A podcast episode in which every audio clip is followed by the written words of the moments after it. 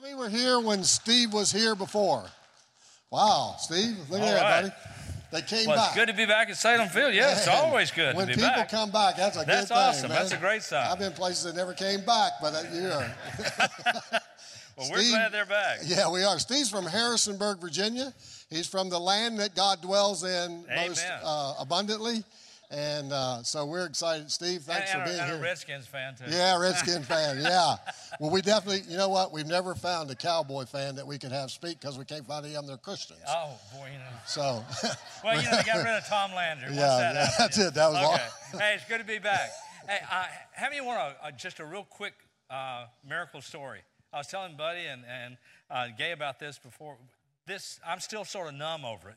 Uh, in July, middle of July, a friend called and said, Got some land I want you to look at over in West Virginia. I said, I don't have money for land. I'm a preacher. And uh, he said, I think God wants you to see it. So anyway, I go over and look at it. 524 acres. It was on the market for $1,800,000. And I'm looking at it, and it's like God said to me, This belongs to a certain person, friend of mine. And I took me back and said, I think I might know who wants it. Went home and sat on it for two weeks, called him. He said, I'll be down next week. Went up and looked at it. He was overwhelmed with it, he and his wife both. We looked all around. He pointed back up to where I was standing. We were having a picnic lunch. He said, That's where I'm going to put the house. And uh, I said, We need to go up and commit that to the Lord. And we go up there and kneel down and I pray over it and commit it. He stands up and says, I don't want this property. I just want to have access to it. Why don't I write a check and give it to the ministry and let you buy it? And we'll build a retreat over here to take care of these veterans that are struggling with suicide. That's what's going to happen. So praise God. Amen. We're excited about it, so keep us in your prayers. Uh, we got at least three houses that we're working on for veterans that are going to be our first three one in Bristol, uh, one over in Greene County, Virginia, and look, looks like one in Dover, Delaware. So uh, if you know how to drive nails or you have other skills, watch our website and uh, we'd love for you to come. And you know, we got rained out at Dover this year and we didn't get to do it. So your team that was going to come, we want you to come back spring and fall this year at Dover. It's going to be a good time. And uh, I'm excited about talking to you tonight about love. How many of you like to be loved? I mean, all of us. Everybody wants to be loved. Uh, it's just in our DNA. God created us to be loved. And it, it's sort of difficult to get your head around how to define love. In fact, I looked it up in the dictionary, and there are 14 different na- definitions of love. I mean, it, involves tennis, sex, I, I mean, all kinds of stuff. I mean, I, I love my wife, Barbara. Um, Barbara, I wanted Barbara to come tonight, but she had another commitment. So uh, hopefully, maybe this fall we can get back and, and you can meet Barbara. Barbara and I have been married for 42 years, and uh, her and Gabe were friends in, in college. And uh, I love my wife. I, love peanut butter and jelly sandwiches. I, I do. If I, if I could do what I want to do every night before I go to bed, I'd eat me a peanut butter and jelly sandwich. I love to turkey hunt. Um, I love my kids. H- how do you get a grip on all of that? The Greek language sometimes is a little more uh, precise than the English language, and the, there are at least four different uh, terms for love in, in Greek. For instance, there's storge, and that's uh, parental love. And unless you're a parent, you really can't understand it. I, I remember when our first child and our, and our second child, uh, David, was born. Michelle was first. I, I, it was an overwhelming moment. It was one of those times I, I had the privilege of being with Barb when she delivered. And to be there and to, to hold that precious child that is a part of us. For the first time in my life, I understood parental love. It's, it's different, it's deeper, it's, it's, it's powerful. And then there, there's phileo. That's, that's friendship love. In fact, one of the books out there on the table is the friendship book. I wrote that book after my mom's uh, memorial service about the three most important things in life your faith, your family, and your friends. Uh, friendship love is really good to experience. In fact, one of my goals in life is to have at least 12 friends that'll sit through my memorial service and not look at their watch. in order for that to happen, though, you got to put money in the friendship bank. And a lot of people are not understanding that. We, we sort of trash relationships. We're this, this mobile society that forgets and we make new and then we throw those away. My father in law, who's in his late 80s, has been in a hunting gang up in Pennsylvania for 65 years. Several years ago, uh, in fact, it was their 50th year, uh, so it has been several years ago. This gang, 17 guys and their wives, rented a bus and traveled all over the U.S. together as to celebrate their 50th year. And I happen to know that there have been some difficult times with those friendships over those 60 plus years now, those that are still living. But, you know, they chose to work through them. And they chose to remain friends, loyal friends. Friendship is sort of like compounded interest. I wish I'd understood it earlier. I'm glad I got it as soon as I did. But compounded interest, uh, if you put it in a little bit here, a little bit here, a little bit here, a little bit here, just do it faithfully, it'll kick in and at some point it starts working for you exponentially. That's what friendship. See, there's going to come a time in your life and in all of our lives that you're going to need to take something out of the friendship bank. And if you haven't put anything in, there's not going to be anything there to take out. So I want to encourage you to invest in, in friendship love. And then there's this other Greek word, uh, eros.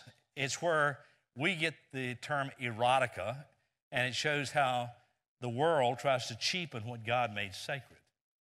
Eros love is wonderful love, it's sexual love. It's intended to be experienced between a guy and a girl in a covenant of marriage. Nothing dirty about it. It's beautiful love. The world takes it and cheapens it and tries to degrade it and makes it ugly and, and degrading. But there's nothing ugly and degrading about true Eros love. It's beautiful love that God intended for us to embrace and to enjoy. But then there's this other love that's called agape. And, and agape love is, is special love, it's, it's spiritual love, it's divine love. It's not based on anything other than the fact that God loves you, period. In fact, we read in the book of Jeremiah, he says, I love you with an everlasting love. And I want all of us to know tonight there is nothing that you can do, there's nothing that you can ever do that'll keep God from loving you. He loves you period. He created you, He knows you, and He loves you, period. Now, He doesn't like you to mess up, but even if you mess up, He loves you. And He's always going to love you. Now, the enemy comes along and tries to convince us that, you know, once we've done that, you know, God's done with us. That's a lie belt straight out of hell. God loves you, and I want you to know that. I want you to embrace that, that God loves me. In fact, why don't we say together on the count of three God loves me? One, two, three. God loves me. He does. He thinks you're fearfully and wonderfully made. Psalm 139 says, He knit you together inside your mother's womb and scheduled every day of your life. Marvelous are your works, O Lord, that my soul knoweth right well. God loves you. He made you, and He didn't make trash. He made you special. He created you, and He loves you. He loves who you are. Now, all of those loves are special. Every one of them is special. But none of them can compare to God's love. It's the love that we just celebrated at Christmas. I was at a wedding the other week, last, last week, uh, Barb and I were, and the reception was in this barn.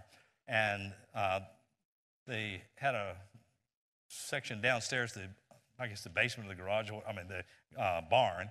It was in a barn. and they had served um, some cheese and crackers and stuff while we were waiting for the dinner to be served. And the stairs, as you went up, had a sign. I'd never seen it before. It said, Love was born in a barn. Yeah, it was. Jesus was born in a barn. That's divine love. And it, it's not based on anything you do, it's based on what He has done. See, none of us can do anything to deserve His love because He is love. I don't deserve it. You don't deserve it because we've sinned and we've messed up. But God says, I love you. And I love you enough that I sent my one and only Son to be your Savior. That's agape love. You know, so often people will love you if you meet their expectations. Uh, like if, if if I came in here tonight and I looked like a bum, yeah, I think you'd be nice to me. But you have some questions. I sort of fit. You know, I, I saw last night as I was watching online, Buddy had on blue jeans and a shirt with his shirt tail out. So, you know, I knew how to dress. I want to be one of the gang. but one of the things that God does, He looks beyond all that stuff and just says, I love you. And I, I think that's what He's calling us to do. And there's this section of Scripture. If you have Bibles, I want you to turn to the book of First John. I want to read just a couple of verses from 1 John 4, beginning of verse 7. Beloved, let us love one another, for love is from God, and whoever loves has been born of God and knows God. Anyone who does not love does not know God, because God is love. In this, the love of God was made manifest among us. God sent his one and only Son into the world so that we might live through him. And this is love. Not that we love God, but that he loved us and sent his Son to be the propitiation for our sin. Beloved, if God so loved us, we also ought to love one another. No one has ever seen God. If we love one another, God abides in us, and his love is made complete through us. Every time I read that, his love is made complete through us, I just get arrested. You know, I, have been taught in when I was minor and major, my major in college was Bible, and then I went to seminary and studied theology. And I've always taught, and I believe this is biblically correct, that the cross was a finished work. When Jesus said on the cross, it is finished, thanks. Um, when he said on the cross, it is finished, it's done. There's nothing you can do, nothing I can do that'll add to what God's already done. It's a finished work. When he shed his blood and he bowed his head on that cross and said, It is finished. But here in First John, he says very specifically, his love is made complete in us. I want you to think through that as we talk about this tonight. Now, first of all, I want you to know that he loved the unlovable. How do we really understand that? The fact that he would die for me the God of all creation, died for me. He loved the unlovable. Several years ago, my son was looking for a car. And uh, I said I'd help him out. So I started reading, he wanted a used car, started reading the classified ads. And uh, I remember I found one that said, no transmission. You know, we didn't want that one. Uh, another one said, as is, sort of had a little suspect. And while, while we were doing that, I was in Harrisonburg one day, and there's this brand new van. And it parked right in front of the post office when the, park, when the post office was on Main Street in Harrisonburg. And uh, it had a poster board in the back window and the side window on both sides, and it said, This van is a lemon. And I bought it from this dealer. And, you know, the only thing I could figure is that, you know, uh, evidently he had taken it back time after time and he was not satisfied. So he decided to take some revenge. Well, I ended up, I, I, I bought a car at the Manheim Auto Auction. I had a friend up there who was an auctioneer, and uh, he bought us a car off the auction. And I was up there that day, and they, I mean, you, about 27 lines. They go through there like crazy and auction these things off about every, seemed like 30 seconds to me. But anyway, they were just rolling them through. And I thought, I wonder if somebody would pay top dollar for that van if it came through. This van is a lemon. Yeah, I mean, you wouldn't do it. You, you're not going to pay good money for that. But I want you to know something. I had lemon stamped all over me. And the God of all creation said, I'll pay top dollar for him. I'll give my life for him. That's what he did for you, my friend. And I want you to embrace that love. I want you to know that God loved you so much that He went to the cross and paid the price so that you could be here tonight totally set free from all sin. He paid the price in full. There's nothing you can do, there's nothing you can add to. It's yours. It's a free gift of God. He said it's paid for. I want you to have it. Now, why wouldn't anybody want to receive that? He acted out of love. He chose to leave heaven the king of all creation, the one that spoke this world into existence, the one we read about in John 1 that says, In the beginning was the Word, the Word was with God, the Word was God, and He spoke everything that ever was or ever will be into existence. He's the essence, and we read in Colossians 1.17, that holds all of creation together. All of creation literally revolves around the Lordship of Jesus Christ, and He chose to step down from that to come and be born in a stable so that I could experience love so I could experience acceptance, so I could experience forgiveness, so I could be clean and made whole in the name of Jesus Christ. This is how God showed his love among us. He sent his one and only Son. I, I can't even get my head around what that would be like. To give up my son. But he did. He did it for you and he did it for me. It's not natural love. It's supernatural. That God loved you and me enough to do just that.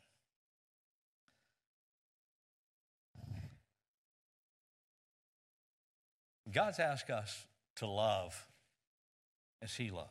His love is made complete in us. There's a world all around us that desperately needs to know the love of Christ. And it's not just a cute little cliche to say that you're the only Bible that some people will ever read.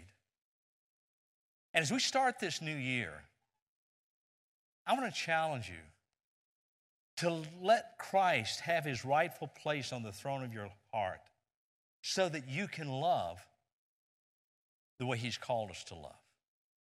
You know, there, there are some sandpaper people, they're always going to be there that just sort of grate on you. And God said, love them too.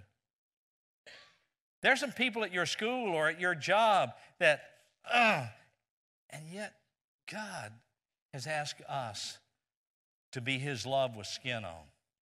One of my favorite stories is about John Drescher. Uh, had him as a professor in, in seminary. And he wrote a book. Uh, I forget the title of it now, but in that book, he tells a story about his little daughter I think she was four or five years of age. And one night during a thunderstorm, she became quite frightened and she ran and got in a dad's lap and she was crying and he was trying to console her. And in the midst of trying to console her, he said, Honey, you don't have to be frightened. God loves you. And she said, Daddy, I know God loves me, but right now I want somebody to love me with skin on. That's us. That's us. God wants us to represent Him so well in this world that we become His love with skin on. He said, if we give a cup of cold water to the least of them in His name, it's like doing it to Him. That's what He's called us to do. But guess what? I, I can't do it in my own strength. I don't have it in me to love everybody. I, I just can't do it. I need His empowerment to take over and love through me. How many, I'll, I'll confess, I, I'm mechanically challenged. We'd still be sitting in the cold if had that been working dependent on me. My, my dad could fix anything. He, he could take a lawnmower apart, put it back together, and it worked. I can take it apart. But I always got something left over. It skipped a generation. My son David, I went by the other day and he had the whole front of his car apart, putting in. I, I said, What are you doing? I said, I'm putting in light. I mean, I, I'd still be there today trying to figure it out. I, it skipped me. I, I can't do it. How many have those Christmas lights? If one goes out, all of them go out. Anybody get? Does that ever frustrate anybody else? I, I, about two years ago, I decided to find the missing link. I had this one string of lights that were both identical. This one worked, this one didn't. So I plugged them both in, and I knew this bulb was good, so I started working my way through. Take it out, put it in. I mean, I was being patient. And I get about halfway through, and I put that one in, and they all lit up. I mean, it was victory. I, I felt like saying victory in Jesus. I, I, felt I had a major, but you know, all of a sudden, it was a spiritual moment for me. Because, you know, that one light, the filament was broken. And it affected all the other lights around it. Until that one light got repaired, it enabled all the other lights to light up. And it, it really was a spiritual moment for me. I, I sat there and cried. And I said, Oh God, I want the filament in my life to be such that it spreads to other lights around me. That's what I'm talking about, my friend. Being so responsible for allowing God to take his rightful place in our lives and experiencing his love in such a way that not only do I feel accepted by him, but I want to share that with others around me. I want people to see Jesus in me. I want people to see Jesus in you. I'm still a work in progress, and so are you. My prayer for each of us is Philippians 1 6, the good work that God's begun. I pray that He'll carry it on to completion until the day of Jesus Christ.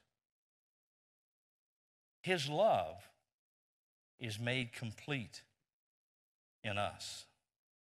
I want you to think how that would affect not only you, but your home, your school, your place of business. If you're so in love with Him and you've allowed Him to bring healing and restoration into your life, that your light affects all of those around you. You remember that little song we used to sing as kids? This little light of mine? I'm going to let it shine. Hide it under a bushel? No. I'm going to let it shine. Well, the only way it can shine is for me and you to be in right relationship with Him. And my simple question to you tonight is this Are you? And if the filament is broken, I want you to get serious enough with God that you allow Him to repair it.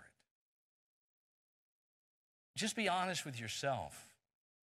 You know, sometimes we, we put on this facade and we come into church and we say, hey, you know, oh, fine, fantastic, fabulous. And you know it's not true. But you've been conditioned to say it. But I want you to get honest enough with God that you say, Lord, I'm tired of playing games. I want my filament fixed. Now, if you've never experienced Him, you've never trusted Him as your Savior, you do not have the assurance that if you die tonight, you'd go to heaven, that's the first place you start. But this message is really for all of us. That filament can break, and I end up not representing Jesus, not allowing His love to be made complete in me. Several months ago, I was driving from my office. I don't know where I was going, but uh, I was in a hurry, evidently. And I didn't even know this happened. Now, I did not make any obscene gesture, I didn't say anything, but the expression on my face evidently betrayed my heart or spoke the truth about what was going on in my heart. Because the next week I went into the, this church And the secretary said, I saw you last week. I said, Really? She said, Yeah, I was in front of you and I could tell the expression on your face. I better get out of the way. And I, I had to ask her to forgive me because I remembered it. I don't know where I was going, but I was in a hurry. And I remember this lady in front of me was, I don't know she was painting her toenails or what she was doing. and my expression evidently said, Lady, would you move over? now, again, I didn't make any obscene gesture, but, but that, I think we can drive in the Spirit. I think we don't have to do that. I don't have to be that way. And I ask God, I ask her to forgive me. I'm just saying, being honest enough with ourselves and honest enough with God to say, Lord, took you just a week to make the sun and the earth, Jupiter and Mars. How loving and patient He must be. He's still working on me, making me what I ought to be. That's what I want for you. But in order for that to happen in my life and in your life, we have to cooperate with Him and be honest with Him and take off the plastic and say, Lord, I want to get real. I want you to do a work in my life. I'm going to ask the praise band to come up. And I want you to bow your heads just for a moment. I want us to pray together. I want to walk you through several things. If you are here and you've never trusted Christ, or you don't know for sure that if you die tonight you'd go to heaven, I, I want you to settle that issue tonight. I don't want you to go in this new year with question. I want you to know that you know that you know that you're His. Because He says in 1 John that if we will confess our sin, He is faithful and just, He will forgive us and cleanse us from all unrighteousness. All you got to do is ask. So if there's any question, here's what you do. You agree with him. Lord, I, I, my filament's broken. My spiritual filament is broken. I, I'm messed up. You know it and I know it. And I'm tired of it. And I confess to you that I've sinned and I ask you to forgive me. And I invite you to come into my heart and take over the controls of my life and help me to be the person you want me to be. If you just pray that prayer right where you are, God will answer it. Now, that's just the beginning. I know that. But it's the beginning. And I don't want any of you to leave here questioning your relationship with Him. So, with heads bowed and eyes closed, no one looking around, I'm not trying to embarrass. If you prayed that prayer, would you just raise your hand and say, Steve, I'm in. I'm in. Thank you. Anyone else? Thank you. Others? Thank you. Anyone else? Thank you. I prayed that prayer. God bless you. Man, praise the Lord. That's awesome. You know, the Bible says there's rejoicing in heaven when one goes. They're having a holy fit in heaven right now. That's awesome. Now, here's, I want to talk to those of us who know Christ.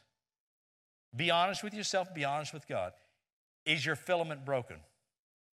Are you in so in love with Christ that you're radiating love to everybody else, or something happened in your family, on your job, or in school, or whatever, and you know that you didn't respond the way you should. I'm not trying to put you under conviction, but if, if something's going on, just get honest with God and say, Lord, I want it fixed. Anybody here like that? Say, Lord, I want you to prepare my filament. I know you love me. I know I'm yours. Thank you. Others, just put your hand up. Say, Yes, that's me. That's me. Praise the Lord. Thank you, Lord God. Lord, you've seen our hands and you've seen our hearts. And I pray that we'd simply be obedient to whatever you ask us to do. And we will thank you and praise you for what you do. In Jesus' name, amen. Now, let me just clarify something. I never get people to raise their hand just to trick you to make another move. But I have found, I'm just trying to be very honest with you, there's something very powerful about making a public affirmation of maybe what you've already settled in your seat. So if you raised your hand or if you didn't raise your hand and you sense God's calling you, I want us to conclude our time tonight around this altar, asking for fresh anointing, asking for empowerment, asking that He would be everything that we need so that we can radiate His love to all of those around us. My prayer has been for Salem Fields Church through this series of revival that God would launch you into a whole new phase of outreach and evangelism here in this community. And 2016, I pray, is going to be the greatest year of harvest that you've ever seen. But in order for that to happen, we all got to be ready. We all got to be equipped and strengthened and empowered to be who God wants us to be. So I'm going to ask you to stand. And if you made a commitment tonight, I want you to seal it by either coming and standing up here or kneeling. And I'm going to ask Pastor Buddy to come and pray over us. But you come. If God spoke to you, I want you to come right now. Just you can stand or kneel. Don't wait as the worship team leads us.